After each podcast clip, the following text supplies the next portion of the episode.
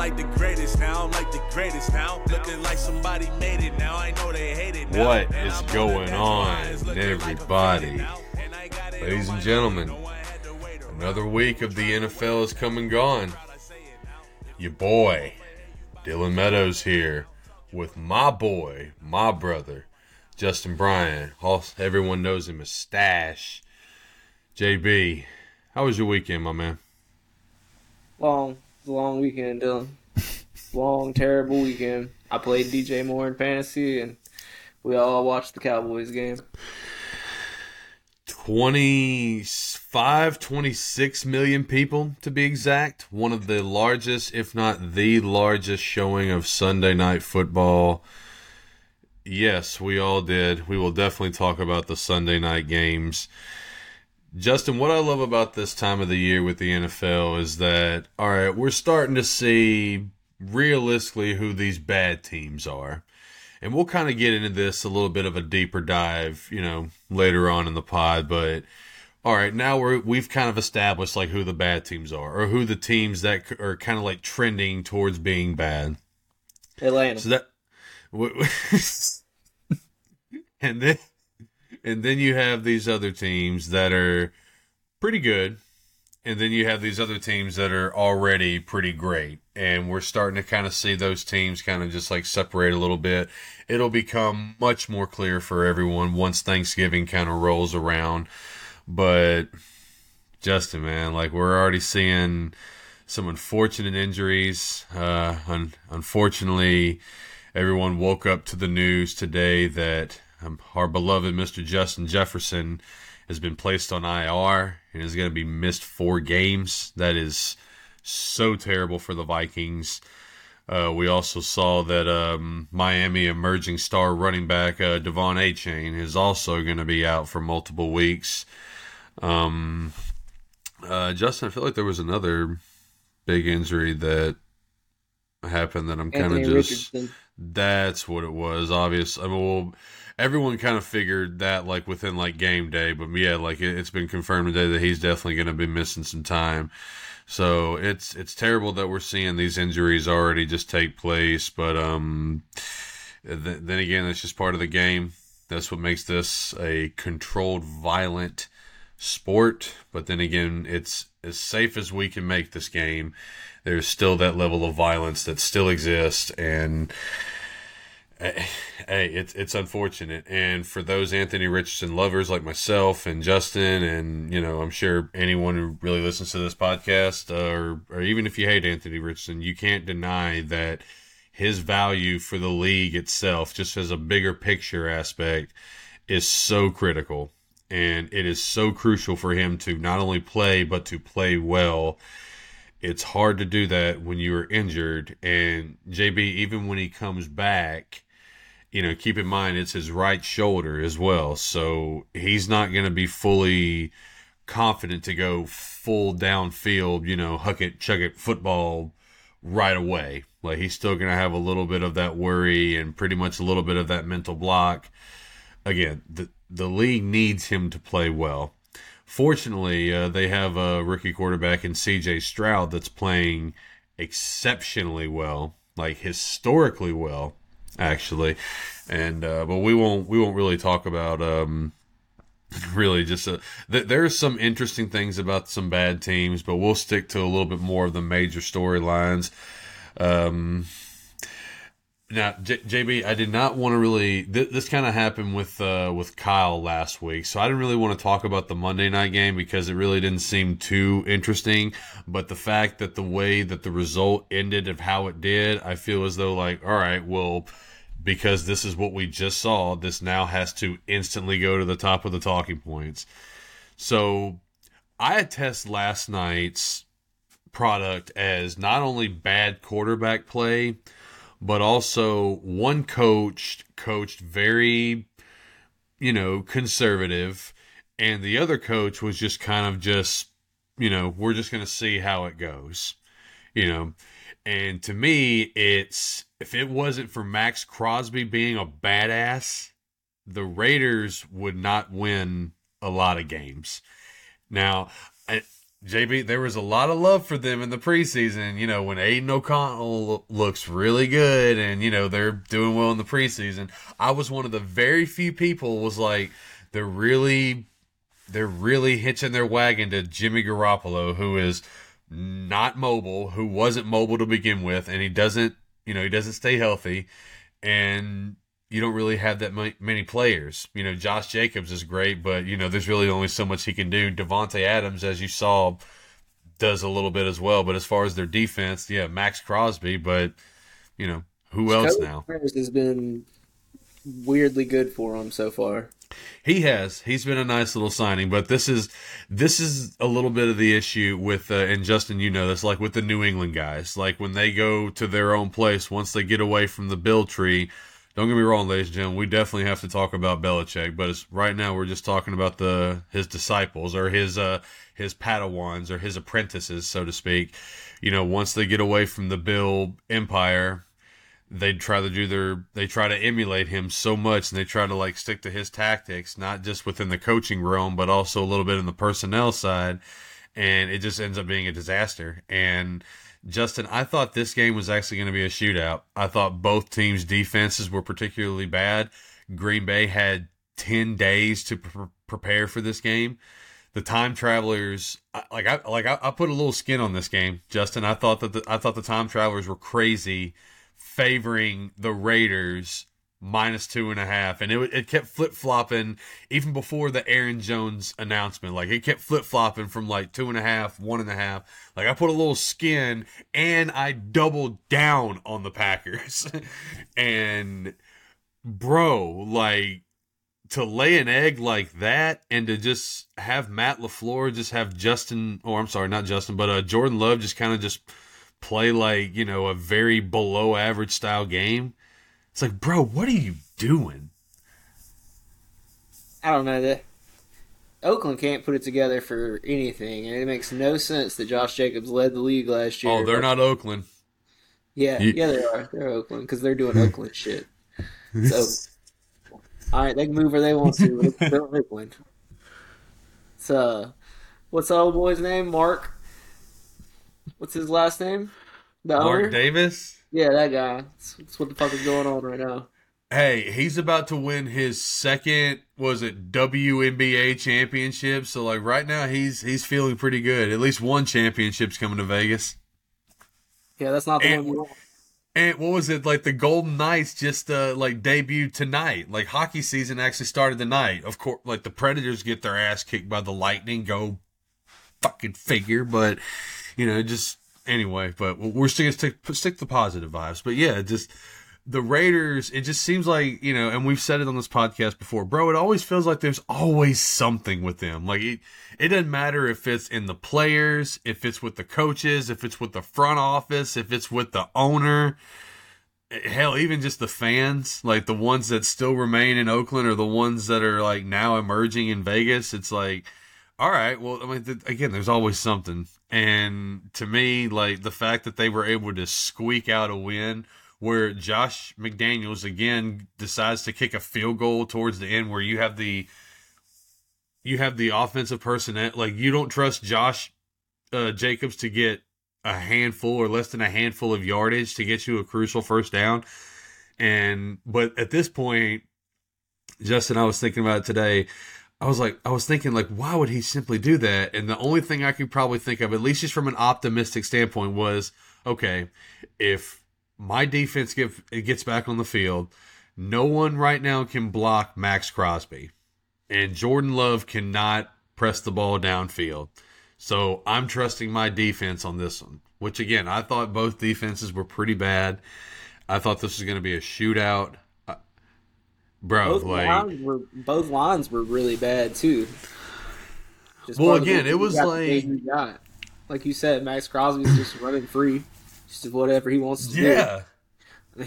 Yeah. so I mean, when that happens, it's what you're gonna get: bunch of sacks, bunch of punts, low scoring game. They actually fed Jacobs this time. He touched the ball 20 times, which is like what needs to happen every game, if not more. Like you, you got to feed him. That's the whole reason you bring in Jimmy Garoppolo is because you're going to feed the league leading rusher from last year, and then let Jimmy Garoppolo manage you the rest of the way to the win.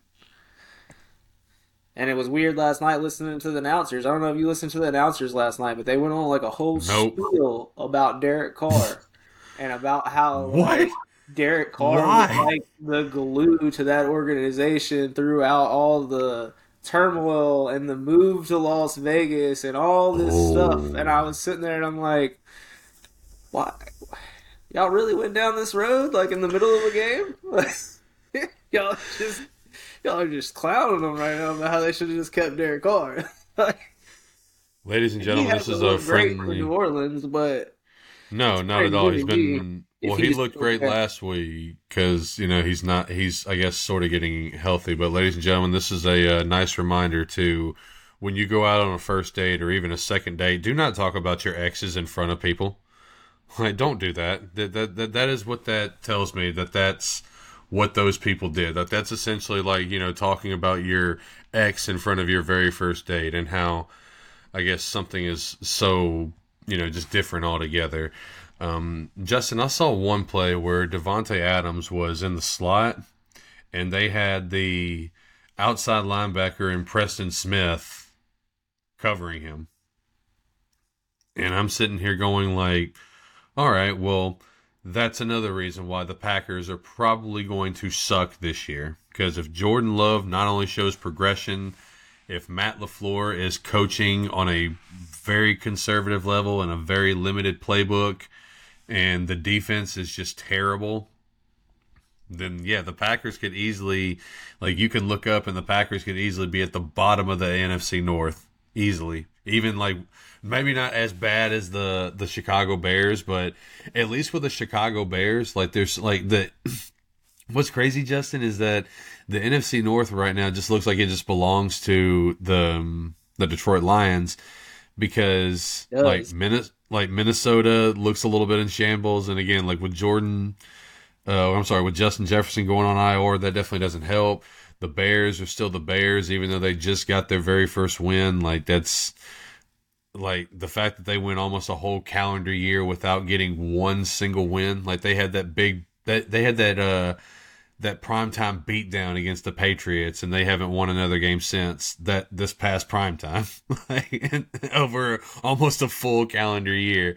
And then you have obviously the Packers, where you just if you didn't, ladies and gentlemen, if you didn't watch the Monday night game, you obviously didn't miss much. And Jordan Love just it just doesn't look good. And now to be fair, oh sorry, go ahead. I think they've overachieved all year. I mean, I didn't. I at the beginning of the year, I think they opened with Chicago. I had money on Chicago because I didn't believe in Green Bay at all. Like the only thing in Green Bay I believe in is Aaron Jones, and now he's hurt. Yeah, so if, they're, well, if they're not if they're not gonna have Aaron Jones, I don't hurt in don't quotation marks. Any offense.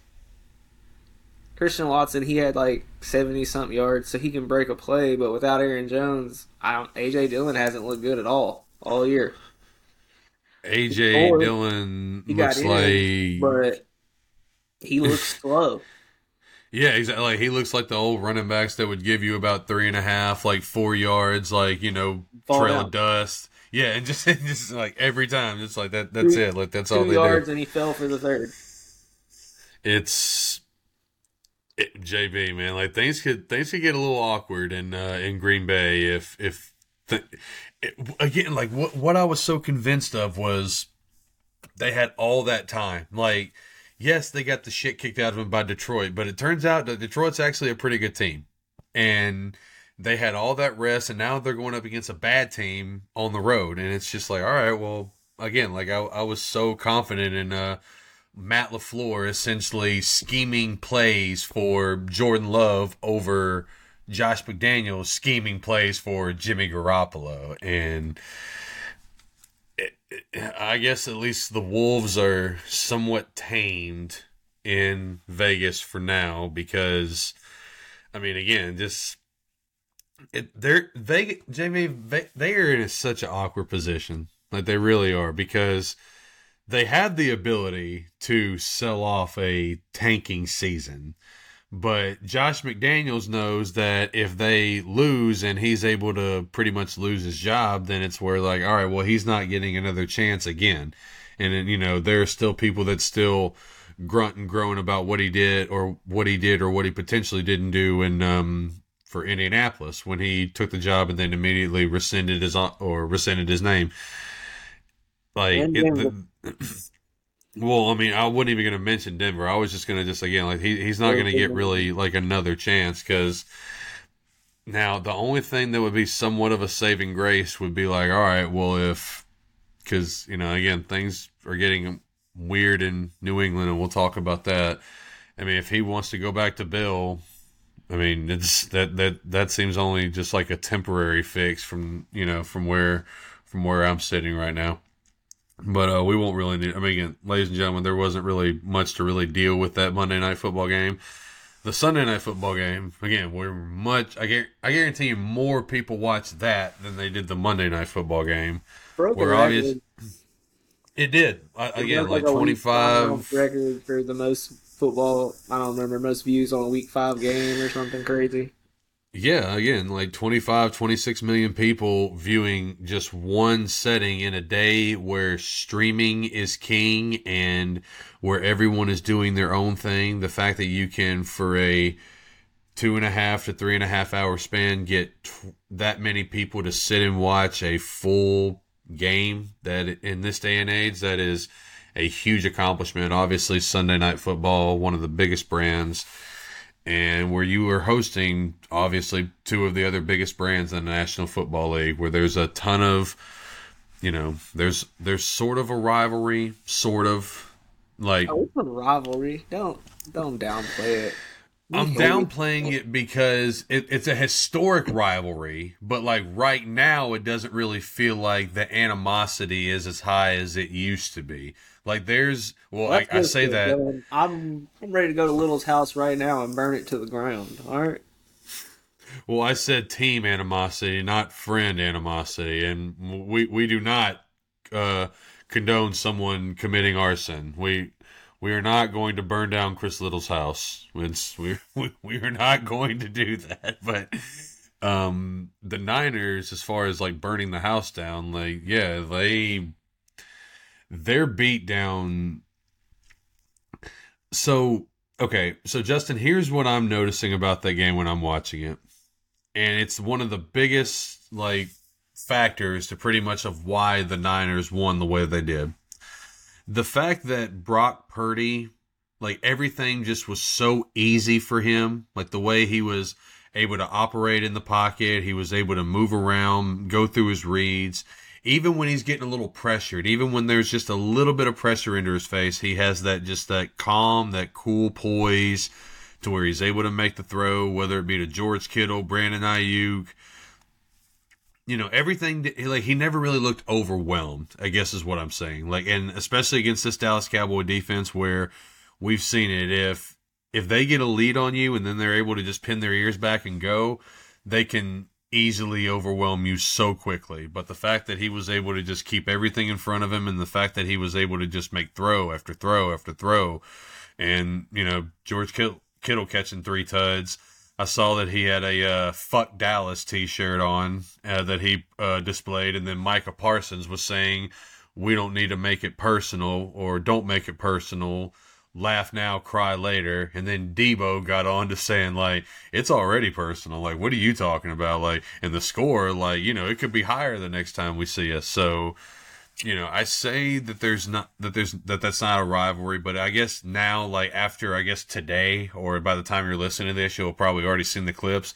It's starting to emerge as kind of like a, I guess a rivalry, like an intense rivalry, where that's good for the league. Yeah, it's definitely still an intense rivalry. I don't know. I feel like you're downplaying it, but uh yeah, no. One of the big reasons they beat us so bad, and that you're like you said, Brock Purdy had all day to do whatever the hell he wanted to do back there. Uh, the the line and the tight ends and the fullback all had one assignment: find number eleven and hit him. They hit Michael repetitively immediately. Every time they seen him, they hit him. They were hitting my man in the back. I seen him get hit in the back three, four times. No calls. No calls for blocking the back. You know. So, but that yeah, one little chip on his back. ribs, like towards the end, that was. Well, he is like gone, and dude's just all up in his back, pushing him.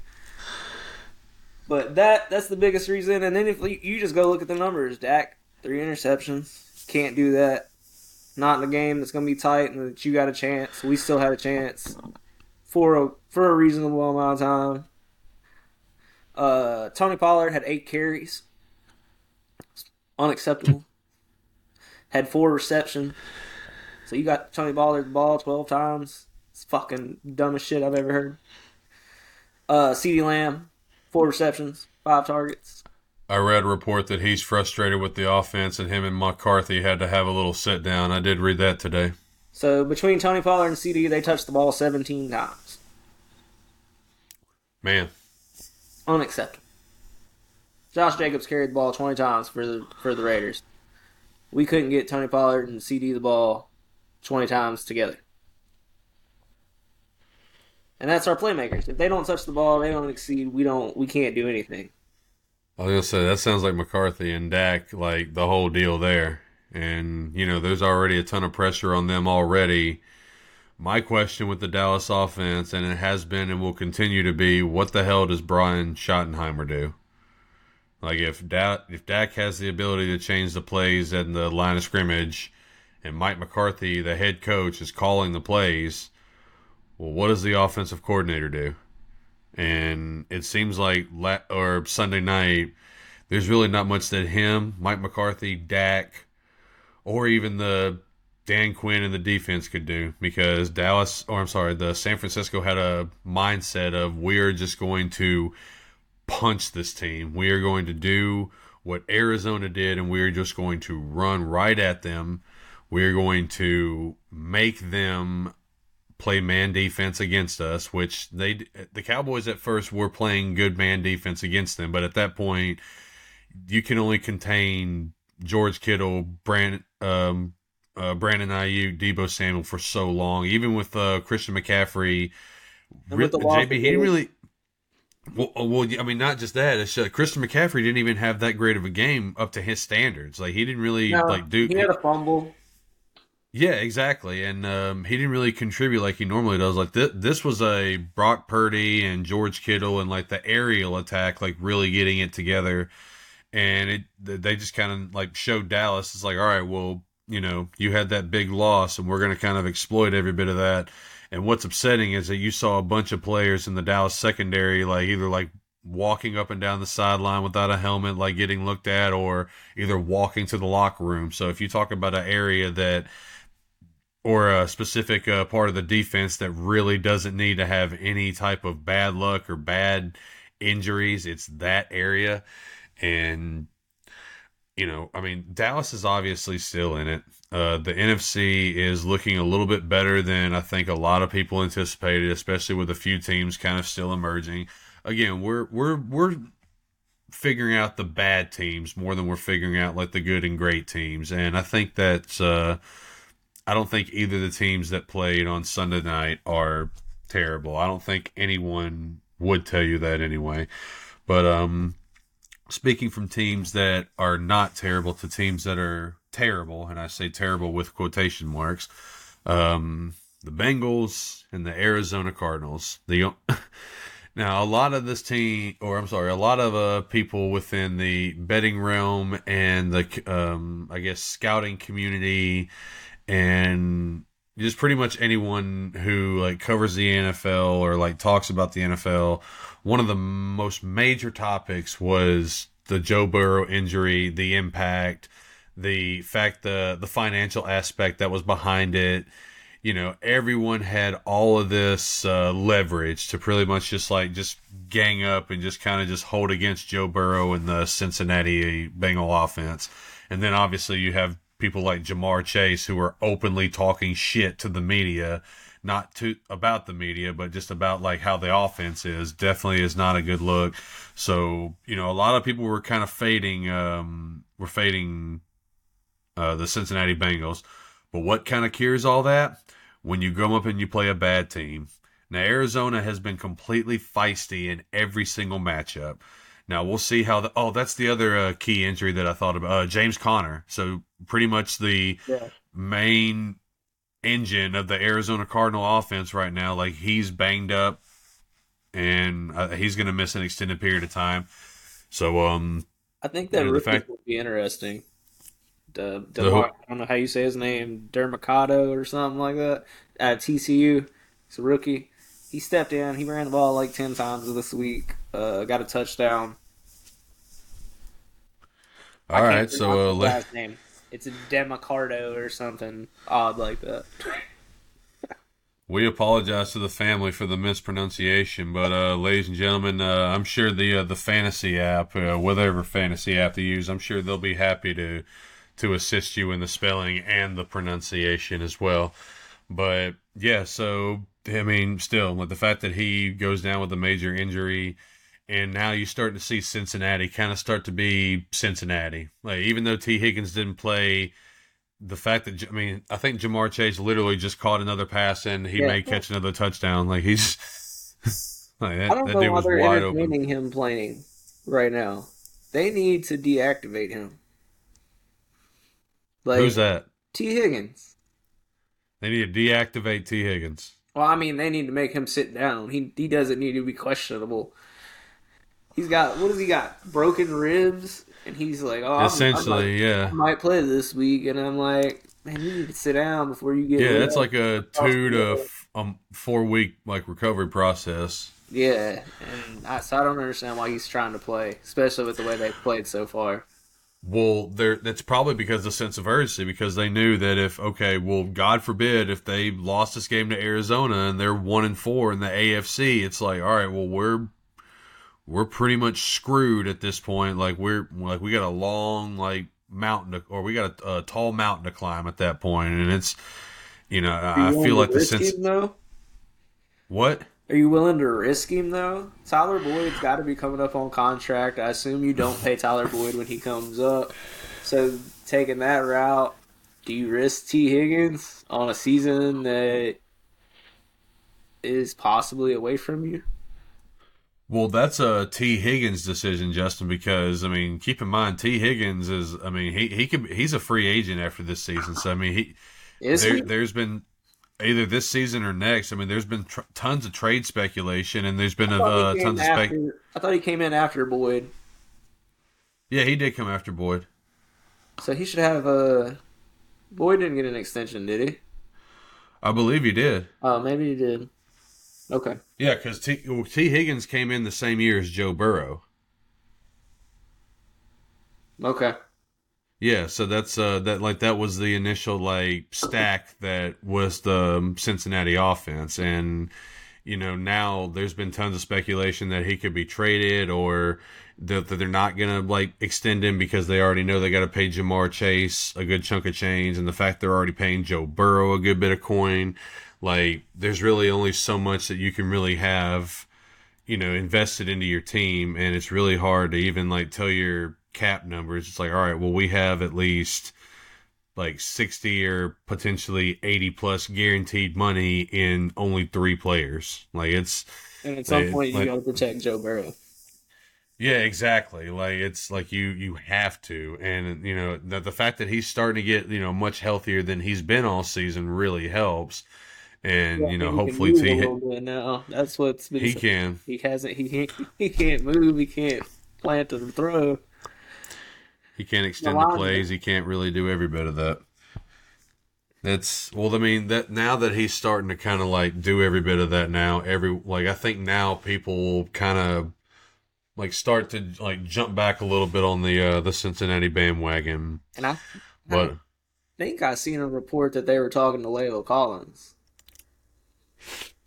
I think I actually may have seen that same report. I I was look I was uh, recording another podcast and I'd seen that and I'm just like, oh okay, well that just kind of helps. Uh, yep, the jet. I'm sorry, the Jets and the Giants are actually uh, worked out. Lyle Collins, yeah. So yeah, so I, I did see that name as well.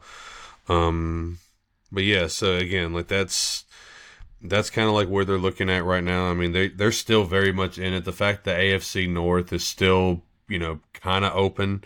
You know, we'll talk about that here in just a little bit. But um I'll tell you something that's not open, Justin. And it's pretty much a close oh, it's a pretty much closed case. Now, we've been kind of speculating this for a few years based on not because of on field production, but because of personnel and an aging quarterback and the fact that those moves just didn't add up. Like the draft never really complemented what was on the field.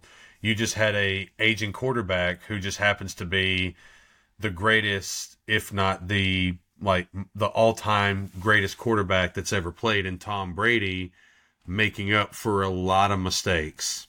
And it seems as though the further and further we or Bill Belichick gets away from Tom Brady, the worse everything gets. We are now sitting in the third year of the Mac Jones Bill Belichick era. Justin, let me just set the scene for you, sir. So on Sunday, I'm just sitting in our guest room, minding my own business and watching the games. My girlfriend, who is from Boston and is a avid Patriots fan, wants to go to the local Patriots bar. Shout out Live Oak here in Nashville. Amazing food, amazing drinks, incredible live music. Always a good time, always good vibes. So she wants to go there. And keep in mind, this is a Patriots bar. And we get there like a little bit before the third quarter starts. I didn't want to tell her the score because it's like, like I just asked her, I was like, all right, well, since you mentioned it, I'm assuming you really want to go. And she was very, very excited about going because she had some friends that were also going to meet her there.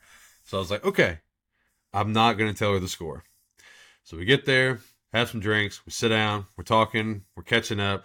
All of a sudden, the third quarter starts. She looks up and she sees the score. She was like, "You didn't tell me this was this bad." Ladies and gentlemen, it was twenty-one to nothing at halftime, and it wasn't even a game before that when the New England Patriots hosted the New Orleans Saints. And ladies and gentlemen, this is one of those times where you're just like, okay, the Cowboy beat down that's one thing. Cowboys have a really good defense, but to get beat down this badly by Dennis Allen and Derek Carr, like that's a whole other different deal. Like it's and the fact that you know Bill is just kind of like the fact that Justin he's even saying to reporters that we have to start all over and then when he's asked to double down on that question and just, you know, what do you mean by that? He's like, well, we just got to start all over. I kind of hope that the Krafts saw that and just thought, you know what? Yeah, we do need to start all over without Bill. Now, ladies and gentlemen, we all have met that 70, 80 year old person, male or female, that has been incredibly successful in their field of profession They've made themselves a ton of money. They've earned themselves enough clout, as the children would say. And you've noticed that over time, especially when they get older and they've, you know, accumulated every bit of that success, they're not really the most open minded individuals. they're not really, you know, as acceptable to changes. You know, they're, you know, they're stuck in their ways, but for very good reason their ways have put them in the position that they're in today. And you would think that over time things would just completely change. That's not the case here. And again, Justin, I'm I'm sitting in this Patriots bar and I'm seeing a lot of sad faces. And I'm the only Saints fan there. Justin, the only one like I walk in and the bartender is immediately shaking her head. We're off to such a great start. now, I didn't start openly talking shit until someone behind me was talking shit. Yeah, that's and Well, you've been around me, man. I, I, try my best to just keep my my comments to myself. I'll make a few like little little nuggets, little facts that I drop. I've actually learned now that any sporting event I go to, I'm just going to sit with the opposing fan base now. That's that that's my new rule. And so I go there and someone's talking shit and I happen to just draw facts with Bill did this to himself. Like Bill thought having a defensive coordinator as an offensive coordinator would work. He thought that he was the grand poobah of everything, including personnel. Like this guy and is like he's ruined your offense. Y'all look like the slowest offense in the entire league. And Mac Jones is regressed. And now that the fact that he is losing friends in that building day by day, like the teammates don't like him, coaches aren't weren't a fan of him last year when he went to seek outside help, and now he's turning over the ball this year even more, even with Bill O'Brien. Bro, like now again like as I, said that because you know as they uh, again older people get older and um or the old the the older individuals just have that my way or the highway i don't think bill is going to go up to the krafts and be like you know what bob give me about 20 25 years of everything i had of good wins you know we've won some super bowls we've had some good times man i just lost uh i just lost it you know, I don't have it anymore. I'm gonna go to Nantucket. I'm gonna go to Martha's Vineyard. No, he's not going out like that. He, and hey, dude, especially after Brady got one, that one Brady got, he will he will coach for as long as someone will have him to try. Well, to maybe not. Maybe not another Super Bowl, but he wants to coach to at least get that coaching record. Like he's close to the coaching record. And the thing is, I don't see him getting close to that anytime soon specifically with the team that he has, and here's the fact the, that it's a. Here's something that came to mind while you were uh, talking about it to me. What if he goes ahead, and we all know that Bill Belichick and the Patriots aren't ashamed to get their hands dirty, and they go ahead and they tank allegedly. Yeah, they tank the rest of the year. They leave Mac Jones in there. They let him get blown up. They let him get ate up. I mean, back to back games he's gotten benched, and Bailey Zappe's gotten action. Yeah, back to back games, ladies and gentlemen. They continue to play that horse and lose games for as long as they can. Maybe keep bench Zappe for a little while, let him come in, lose some games, but they'll stay at the bottom. Then he gets him, gets him a Caleb Williams, somebody he can get and really start to build around he can scratch together a defense out of people you've never heard of.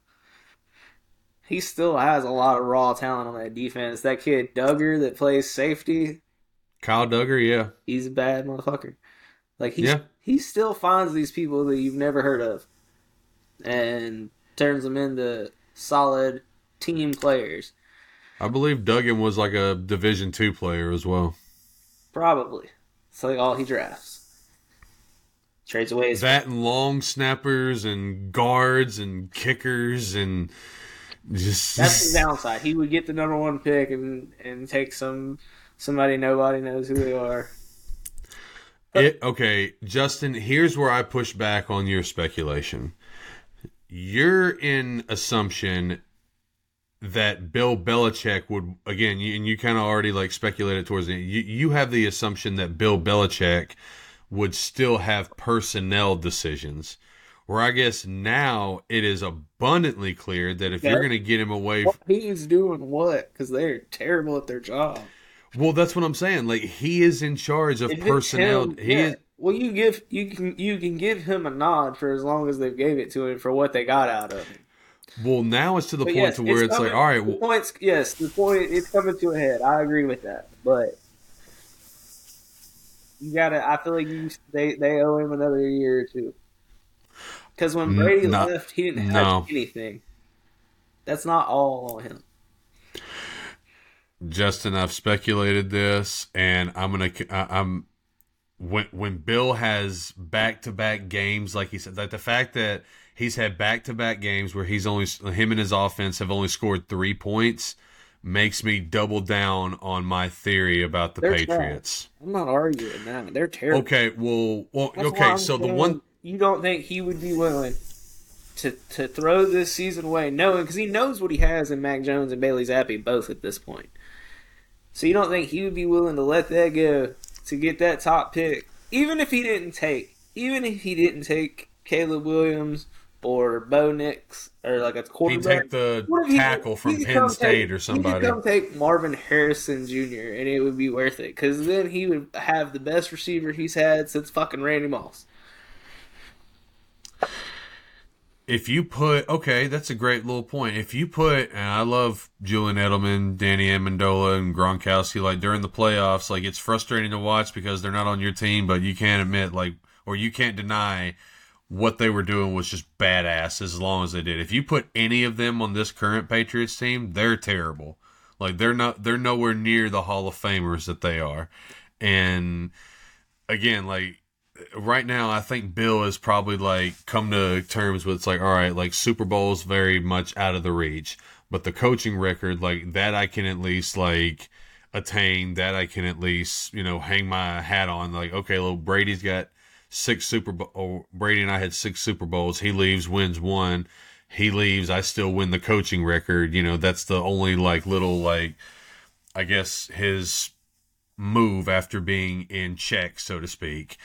But um, And another Yeah, man, so- Marvin Harrison is because like, can we even blame it all on Mac Jones at this point? Who is he throwing The the, ball to? he's well, that's what I'm saying. Like he's one receiver as good as like the third string receiver he had at Alabama. well, that's the problem? Kendrick. Bourne.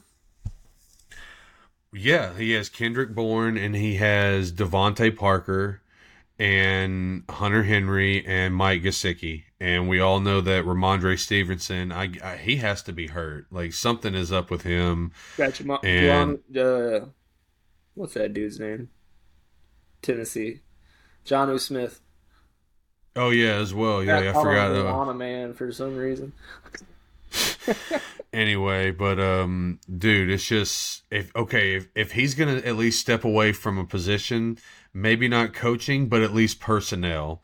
But anyway, I was going back to what I was doubling down and what I was basically my theory is as far as the Patriots and as far as like what they're doing and as far as how fast they're doing it. Like the fact that they've already had a Tom Brady appreciation day and they've uh, gave him his jersey and he was able to wear like his game warm jersey go down the sideline, give the iconic fist pump and the let's fucking go and, you know, getting the crowd hype. And then uh, it's been already reported that next year he's already going to be in the Patriots Ring of Honor. I just think Bob Kraft just literally goes to Tom and just be like, look, what's it going to take for you to run the Patriots? What's it going to take for you to be the president of operations for the new, like you hire the GM, you hire the coach, you essentially help pick the players. Like Bob Kraft at this point is like, I would much rather put my money on Tom Brady and where he is in his life than Bill Belichick. Again, for Bill, you've had an incredible career. You've done amazing things. You're still going to go down as one of the best, if not the best coach of all time. But right now, it's just ending so ugly. And the fact that you're are going to still kick and scream that the fact that your way is still the better way and that you know what's going on and that you're just going to completely continue to zig where anyone else is zagging it's it's just going to show that all right the guy that signs the checks he's the one who decides who comes and goes and i think ultimately bob kraft will side with tom brady running the patriots rather than bill belichick running the patriots I'm you a good comparison for this, Dylan. That is gonna make your argument sound like a terrible decision. John elway Yep. yep. no No, No, that's- that's- think about this. They gave the keys to Elway. Elway did exactly what you're talking about right now. But what if he That's gave exact- them to Shanahan? Had he gave them to Shanahan, Kyle would be running the Broncos right now, and what a different story it would be. It was it would be a different story, but the fact that if I guarantee you Brady's Elway version would do more than just two Super Bowls and only just one Super Bowl championship, like two Super Bowl appearances. I Who think. we go get? and then- Aaron. He goes against Aaron Rodgers. No, he wouldn't. He wouldn't fuck with Aaron Rod because he knows Aaron is already. Guy if he's gonna do it like Elway, throw Peyton in there. Justin, you watch college football too, man. You can't deny, and especially our boy Dillon Gabriel balling right now. Like you can't deny the quarterback talent that's about to come into the league this year and next year. I'm i keep saying there's I'm about. Saying why wouldn't Belichick tank? He's already at the bottom. Him and Denver have the same record. The only team worse than him is Carolina, and that's because they ain't got to win. But Chicago has their pick. Like Carolina hasn't won a yeah. game, and they have no and interest, Chicago or they have. Well, at one point, I don't know if it's still this way. Chicago had the one and the two, but that might have been before they won. I, I, feel like I, uh, the the report came out that I saw that uh, it's ironic that um, Carolina is now shopping for a number one receiver, or at least trade or calling about a number one wide receiver. Yeah, I've seen the news I, about uh, them trading for DJ Moore.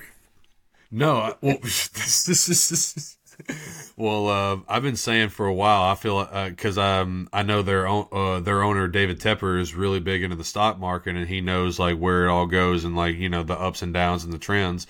And I've also been kind of speculating, like, all right, well, the Minnesota Vikings at this point, especially now that Justin Jefferson is going on IR, they're not really going to be willing to just run to the table to just give him the contract that he wanted. Like he, I mean, he bet on himself to for this year to have a big year, but he also there's two sides of that coin. To when you get hurt, that's just leverage against you. Why wouldn't the Carolina Panthers come in and just be like, "We'll give you the Tyreek Davante level style contract, and you can just play with Bryce Young." So I just I've I've been speculating that the Panthers would trade for Justin Jefferson. It looks more and more kind of like how that can you know play out now, especially if they really suck. I also saw a report that the Kirk Cousins, like more people continue to kind of inquire about him. And what's interesting is, you know, I had already talked about this in another group chat. Was like, you know, like, hey, like Minnesota could get in on the Caleb Williams. Uh, it's funny. I didn't even want to like go down this rabbit hole, and it's not even on the talking point. But it's, it's hey, ladies and gentlemen, that's just what we go by. Though. Yeah, exactly. It came up, and that's what we do on this podcast. We recover, we talk about the things that are interesting. And Minnesota, Caleb Williams did put out a list of like the five teams that he would want to go to, which is crazy. But then again, there is a lot of player empowerment, specifically with the NIL. You know, but uh, Minnesota was one of the te- five teams that he did list. And Minnesota right now could have a nice little track in the Caleb Williams sweepstakes. Again, like they could trade off some key assets if Caleb Williams were to come in and obviously start throwing to Jordan Addison and T.J. Hockenson, you trade out Jordan Jefferson, uh, Justin Jefferson to get a you know a boatload of picks, you know, and obviously you'll, uh, Kirk Cousins, like someone eh, like a playoff team or like a fringe playoff team will make that run, especially like if the Jets get desperate or if they put do it right now. Well, if Zach Wilson continues to impress, like that's just the conversation that Joe Douglas, Woody Johnson and you know Robert Saleh, they're just going to have like you know, do we bring in someone to like kill the kid's confidence, or do we keep rolling with the kid? Like you know, what do we do? And you know, but I mean, I want him. I hope he gets to the point where it was the joke where he was like, "I'm gonna make Aaron Rodgers real uncomfortable." Like, I hope he starts to make him uncomfortable. That should be funny. Let's look something like Aaron Rodgers, but I'm here for it let's just say Aaron Rodgers has got his own uh, battles to deal with right now. oh, he'll be and uh, he's gonna be lucky. I feel like to to make another good run at it. But I don't know. He was talking shit the other day, like he's almost ready to go. We'll see. All right, you know another team that's ready to go, and we'll see how they play out. It, it didn't start off pretty, but now, I had a little skin in this game too, and I was really happy towards the end because the for my entire adult life, these two iconic brands, almost like the Cowboys and the the San Francisco 49ers, these two brands, the fact that they're division rivals, the fact that they've had iconic games the last 20 years, and it's just another, you know, another dogfight of the Pittsburgh Steelers and the Baltimore Ravens. Now, JB, what I thought was interesting about this game, and this is what I really love, this is my value hunting going for the fact that it was uh, Pittsburgh plus four and a lot of these games have come down to like specifically like with the Ravens and the Steelers, it's come down to a field goal or less, and Lamar Jackson hasn't really been the showstopper, the icon, Mister Monday Night here, the the heartbreak kid. He hasn't been any of that. He doesn't really play well that well against the Steelers. He normally doesn't, and that's why I was like, okay, this is a little juicy. And at first, again, it doesn't look good. Oh, um, so we obviously had these talking this talking point on there, but I get a report a little um you know a little about 10 minutes before we record that Justin at the Pittsburgh Penguins game tonight again ladies and gentlemen hockey started tonight at the Pittsburgh Penguins hockey game there were chants to fire Matt Canada. Pittsburgh fans are fed up with the offense and Kenny Pickett wasn't looking good, but obviously the defense is keeping him in. TJ Watt just continues to be a fucking badass and just man um, or just an alien, I guess. You know, now everyone's starting to realize that aliens are amongst us. We've known that for the longest time. We just know that TJ Watt's just the latest alien that people are starting to become aware of. And, you know, next thing you know, it's like, all right, well, Kenny Pickett's starting to make a little make a little he's starting to make a little ha- magic happen. It's like all right now they're covering. Like that's all i care about. They're covering. That's all i care about. Plus four. That's all i care about. And then next thing you know i look up and it's like holy shit they won. Oh oh my god. And i pretty much was so happy just for the steelers culture. Mike tomlin as an underdog preaching the underdog matter yes, I do kind of talk a little down on the defensive coaches, but one of the things about people like Mike Vrabel, Mike Tomlin, uh, DeMeco Ryans is now in that crew. It's like, all right, they're just good motivators. They are leaders amongst men, and they can get anyone to run through a fucking wall. And again, the fact that this was against a division rival, they came out, they ended up getting a, a win out of it. And right now, JB, that AFC North, it looks uh looks a little bit wide open right now. It is, and Pittsburgh's weird. I don't know. I don't know what they're doing. I don't know what's going on. Najee Harris looks terrible. He does nothing. Yeah, how did he just kind of just like start falling off? You know, I well, okay, I was thinking about that the other day, and I'm just like, all right, well, when he played in California, he was like one of the top high school running backs, and he had had a bunch of carries.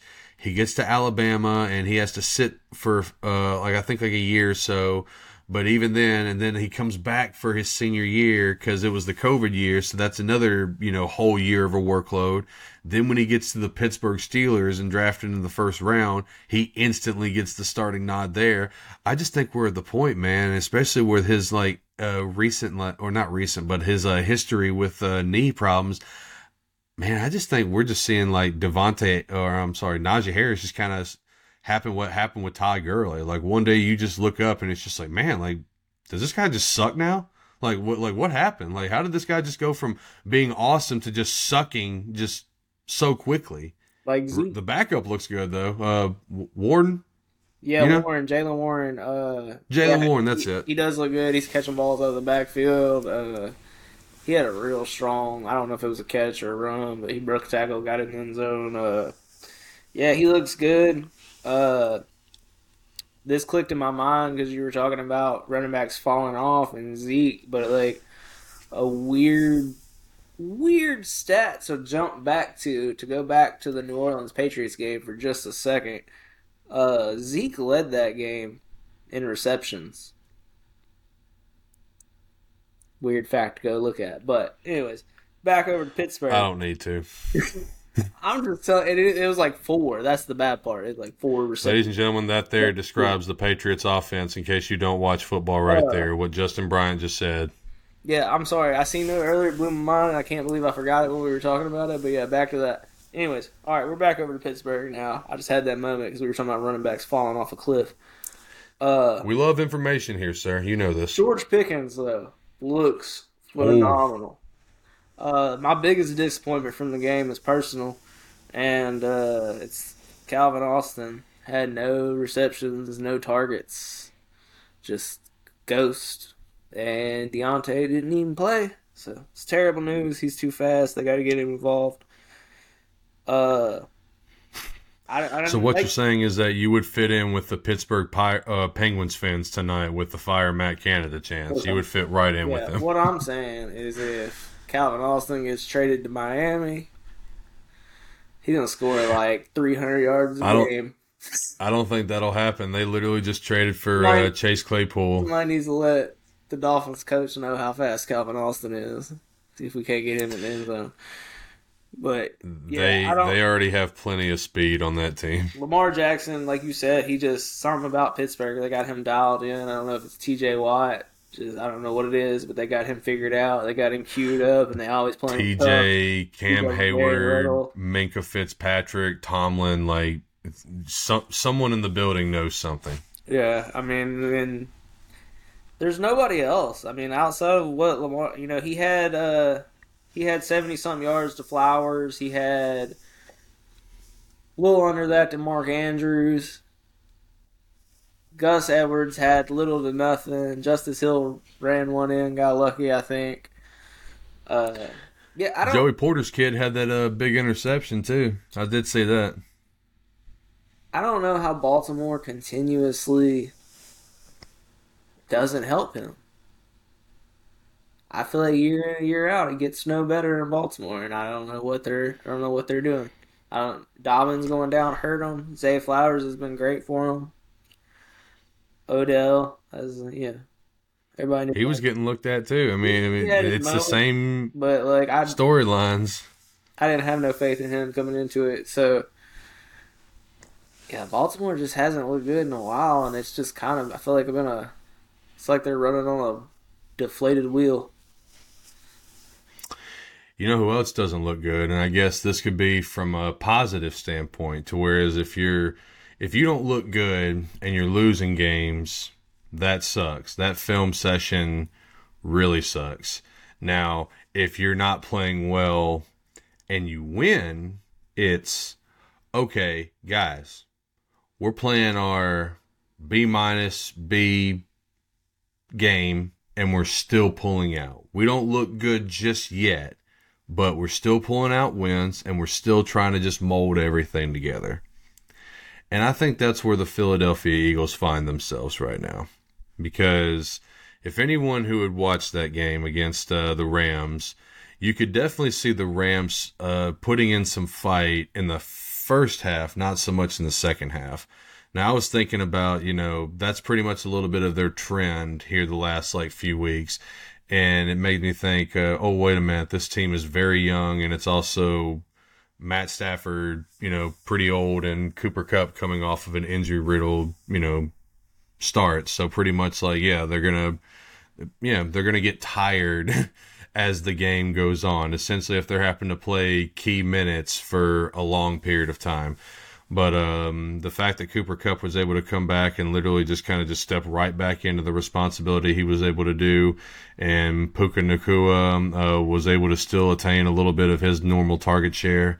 Uh, looks as though those can instantly just you know keep the offense afloat, and you know even though Kyren Williams really didn't have that big of an impactful day on the ground, the aerial attack for the Rams could do well which Justin I thought was actually kind of crazy because I actually picked this. Uh, I picked uh, the Rams to to be one of the, like the teams in the Caleb Williams sweet states. Like I thought they were going to suck Yeah. because they were so top heavy and already two of their top three players were already hurt, and it's not even the opening day of you know the season. But you know they're continuing to show some fight. Um, they got a pretty little, you know, nice little stretch coming up to where it's like, all right, well, we'll see how that start really, you know, d- do they keep that up or do they continue to, you know, pretty much just uh, tread water or do they just completely sink? And you know, so we'll we'll definitely find out about the Rams as, as time go on. But I thought watching this game is like, all right, well, this is more of like the Eagles. It's like, all right, well, you still see them making plays, like you still see the playmakers doing their thing, but you still feel like, all right, well, there's there's, there's a little there's a little there's still a little left to be desired. You know, there's still they can still do more, eh, eh, which is crazy to say for a team that's undefeated and you know, it, it, it's it, it's odd to say, but it's I feel as though okay, well, this is a little bit of like the Shane Steichen effect. Like you get Shane Steichen away from Jalen Hurts, yeah, you're gonna have a little bit of an initial you know regression, but at that point you just bet on Jalen Hurts' intangibles. Like you just bet on the character and the guy to just want to get better. And the fact that he's able to be coached hard by Nick Sirianni and or Nick Sirianni and the offensive coordinator and Brad Johnson, it really helps, you know. So if he has that little regression, you can call him out on it and he can identify it if he hasn't already identified it and instantly make that progression to get better. And I think that, all right, now the Eagles are, you know, when they got that little dogfight in the Rams and they instantly started pulling away, it's like, all right, like they're starting to kind of like click a little bit. Like they're starting to kind of like get it together. AJ Brown's still a freak. Uh, DeVonta Smith wasn't really too involved in this game. Dallas Goedert was reacclimated and uh, reintroduced to Jalen Hurts. Like, hey, I'm your tight end. They can still make big plays. Obviously, the rushing element that they have is just going to be that physical component that they bring to the table week in and week out. Still a little bit desi- left to be desired. A little, little meat on the bone that they left, but still 5 and 0 could be worse, right? Yeah, everybody expects the world of them because they were in the Super Bowl last year, but you hit on most of it. Uh, Swift, they they hit pay dirt with D'Andre Swift. Mm-hmm. Uh, he's saving their ass right now because I didn't think he could do it. I thought it was going to be Gainwell season to lose. I did too. And it was until he got hurt and Swift stepped in and he didn't miss a beat and he looked he's looked better I think than he ever looked in Detroit. But uh it that's kind of a win-win for both teams, for Detroit and for Philly. Yeah, I mean I think it's a bigger win for Philly. I mean Detroit's Oh, Montgomery's running wild for Detroit. They ain't missing him at all. so but yeah, it's a big win for Philly because I didn't think they would have. I didn't think they would have what they had Miles Sanders last year out of the out of him, and they've got the equivalent of that. Uh, like you said, DeVonta Smith, he didn't do nothing. He had one catch. Uh, I also think he's enough of a team player. Being going through Alabama, you're not going to hear from him. He don't care. He ain't going to be whining like AJ Brown was. Uh, AJ Brown got fed, so he'll shut up for the week. Like you said, Goedert had a big game, hundred and something yards. Uh, Hurts got in with his usual tomfoolery. He threw a pick too, but three hundred some yards. The Rams made it a game. I didn't really expect the Rams to make it a game, like you said, but the Rams got something with Nacua and uh, Kupp. They really do. A dangerous one too. Uh, looking at the numbers, just the numbers they did this past week. Is he a part of the Breakfast Club? Do you know with that little tandem of Stafford and Kupp? every breakfast, oh. like they get together? Do you know if he's a part of that little Breakfast Club? I feel like he should be at this I point. I don't know if he's invited to the tea party or not, but uh, oh, he should be. But what it definitely should it be. reminds me a little bit of. Uh, Marshall and Jeffery with Jay Cutler back in the day. Just off that first numbers they put up together, I'm like, y'all do this week in and week out. That's the type of offense we're looking at. Kyren That's about how it was really in the... good. Also, to be just thrown in there on what is the yearly what is Sean McVay going to do at running back because nobody knows. He doesn't know. The running backs don't know. The team don't know by week four, we're gonna have a homeless guy that he met at the bus stop. That's gonna be the running back. He's gonna rush for 150 yards. Like I, I hate it. I hate it. I hate how he does the running backs. like. Well, he made that public statement that Melvin Gordon acknowledged, saying that, all right, when Sean McVay acknowledged that paying Todd Gurley was a mistake and saying that he would never pay a running back again, the rest of the league followed suit and he wasn't wrong like he was spot on because yeah and now what makes the Kyren Williams situation interesting was that Kyren Williams was on the team last year but I don't think he was really separating enough from Cam Akers for Sean McVay to make a move and we already know that Cam Akers and what's that? He had Darrell Henderson last year too. That's right. Who he, but I mean, who he never also never really gave a full run to. if you look at it, he never really gave any of them a full run. He took all of them and like would play them for a couple weeks. They would have a big game or two, and then he'd be like, "Put this other guy on here." So it's like yeah, it's almost like he was trying to avoid the price tag before it ever came. Well, speaking of paying the price tag, selling the price tag, wondering if you can get a discount on said price tag. Ladies and gentlemen, we've already been kind of talking about it this podcast episode. You've seen it. You've seen your teams talk about it. You've seen other teams sort of report about it and really just kind of speculate on it. And that's this uh, emerging trade deadline that we have. And yeah, the fact that we're already seeing um, names, um, was it, uh, Randy Gregory just got moved. Who's to say um, a few other teams won't, you know, kind of you know, sell off key assets. You know, again, we talked about how Minnesota's in a position to do so. Um, if you would have told me Atlanta, that doesn't it matters. He, that, that, he's the top three receiver in Atlanta. Who's him? Uh, Drake London, Drake London, and and Mack Hollins. Yes, he's gonna be the three. He's fast. He'll probably be the two, JB. But I mean, he'll. Oh, oh, great! Another playmaker goes to Atlanta to not be utilized properly. I mean, wonderful. Gonna have to throw it to somebody, don't and well, it's not Kyle Pitts. I think we can already establish that. No, I think um, him and but yeah, Cam LaPorta have the same amount of career touchdowns. I'm pretty sure at this point.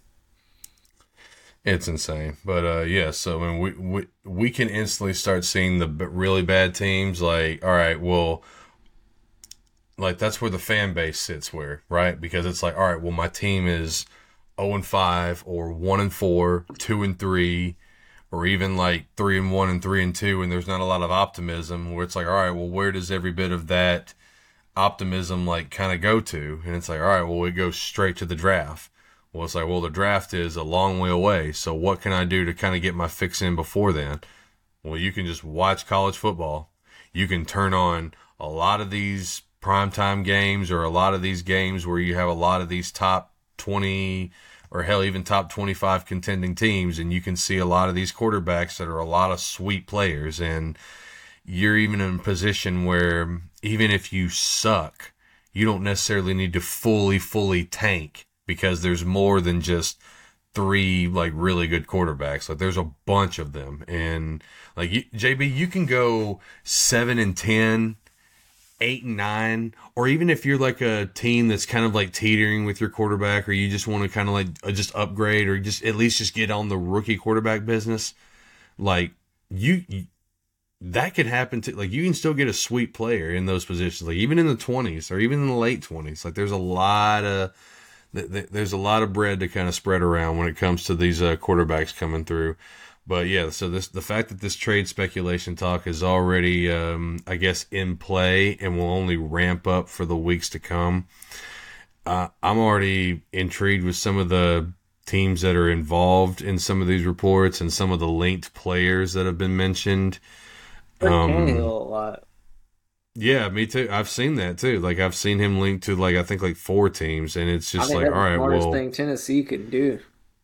Well, yeah, because it's like, all right, well, you got to figure out if Will Levis and Malik Willis, like, can either one of them play? Like, can yeah. either one of them realistically play? Specifically, can Will Levis play? Like, we kind of seen what Malik Willis is, and can Will Levis kind of step in and do something? After Sunday's game, I think they'd be better off with Gardner Minshew.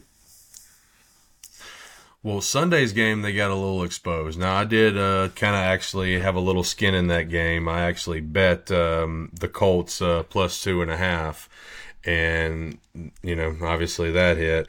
And i was i was feeling a little upset when uh when anthony richardson goes down. I'm just like no there it goes. Like that's it. I'm dead. Yeah you it's over.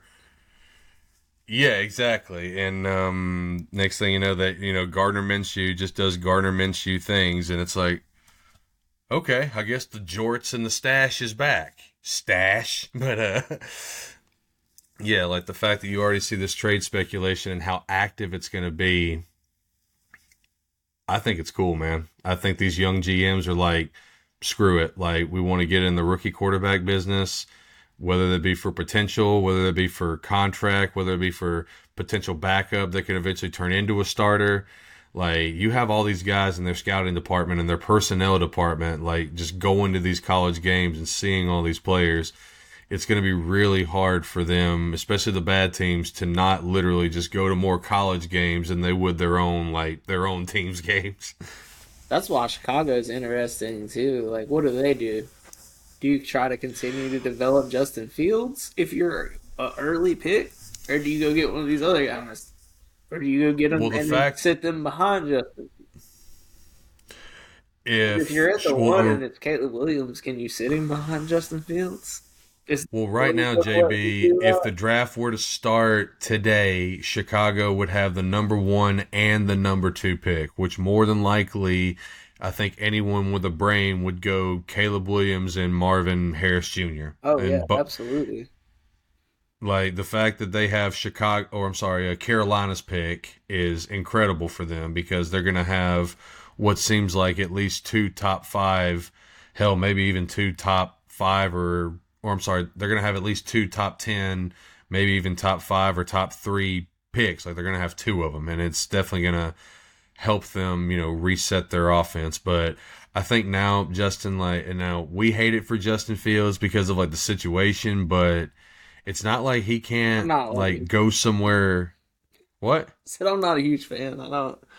He's. Up, Well, because you well you've seen No, how how he's losing now. Like he's lost like I mean, I was way never, more- I was never like he's that guy. So Oh, I was never like, oh, he's that. Uh, I think what I was saying is like the traits. It's like, all right, like he's big, physical arm, he can run. Oh, like yeah, it's like, he's all right, well, these are, yeah, like these are, I guess, uh, traits that you need to be a MVP like style quarterback. Yeah. And it's not like again, like he's old enough to where he can't go somewhere else to just, you know, rejuvenate his career. Who's to say that if Minnesota's like skips out on the Caleb Williams sweepstakes that they can be in play for Justin Fields and like they start lighting it up with him as well, especially now that he goes from a defensive coach to a potential offensive coach. But yeah, like with this trade speculation, it's already running rampant and it's uh, growing and it's going to continue to grow. I don't think Uh, Justin- can sell their fan base on that. Well, I mean, Basically, only what time will tell, did my with friend. Kirk Cousins, like he was a thing at Washington. It, we were fixing to find out how good he really truly was, and you bet it all on him. Can you really move on from Kirk Cousins and bet it all on Justin Fields? How old was Kirk Cousins when he came to Minnesota? Oh, I can't. He was like in his late twenties He was like early He was thirties. towards the end of his rookie deal because Washington didn't want to pay him. He Yeah, might- but they he franchise tagged him what seven- twice? I can't. So remember. what? That's six.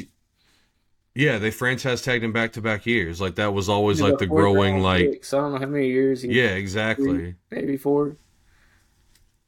Well, that's just the old the the old uh, the old saying. Uh, you get viewed differently if you start in the mailroom than you do if you start in the corner office, and that's just like Washington always viewed him as that fourth round pick that was the second quarterback pick behind Robert Griffin. So yeah, they have his four years, but I believe they franchise tagged him twice.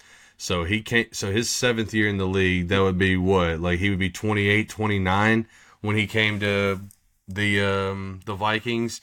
A a 20 what Justin Fields is what 24 25 maybe if that like even if he's 24 a 24 year old Justin Fields sounds much better than a 28 29 year old Kirk Cousins Yeah, I'm just saying yeah. You got more time with him. You still got more time to build him and develop him.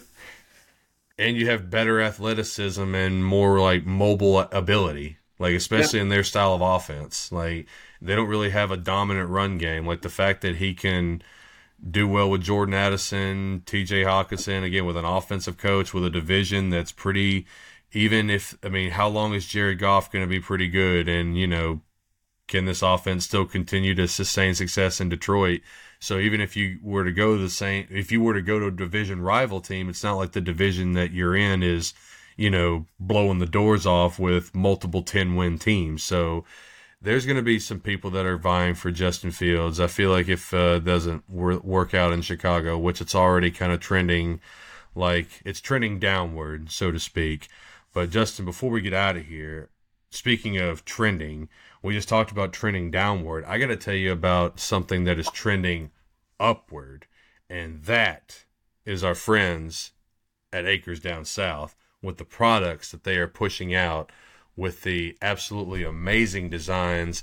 They, I'm actually uh, wearing a good bit of it right now. The elite merchandise, game day polos, performance polos, infinity stretch moves with you so you can stay cool and dry during any activity, whether you be at work, whether you be at a social event, whether you be uh, out at a bar, whether you be walking around, it doesn't matter. Acres Down South is the place to purchase every one of this, again, elite merchandise. They also specialize in sweet hats, delicious sauce, sauces, and seasonings. Uh, and Justin, one of my favorite features about this company is that they're actually involved in NIL. So they actually encourage kids to get involved with them so they can um, expand your brand, your name, your image, and your likeness.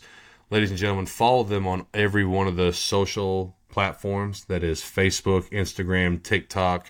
You can also subscribe to the podcast network that I'm now a part of, and theirs is called Last Call Sports. They give a lot of betting insights. Uh, just have my friend Jacob German on the the Grand Poobah or one of the Grand Poobahs of Acres down south. He threw down a little little college action that we got this weekend.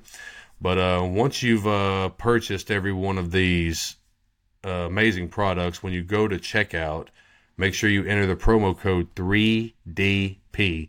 That's 3 D is in dog, P is in pirate at checkout for 15% off your entire order.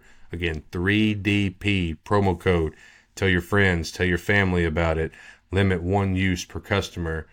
We also encourage you to tell your friends and friend, family about this podcast. We see the new listeners coming in. We see every bit of the love and support that you got for us, and we appreciate every bit of the shout out and every bit of the the love that you've given us. We love you as well. Justin, anything to say to the listeners before we get out of here, buddy?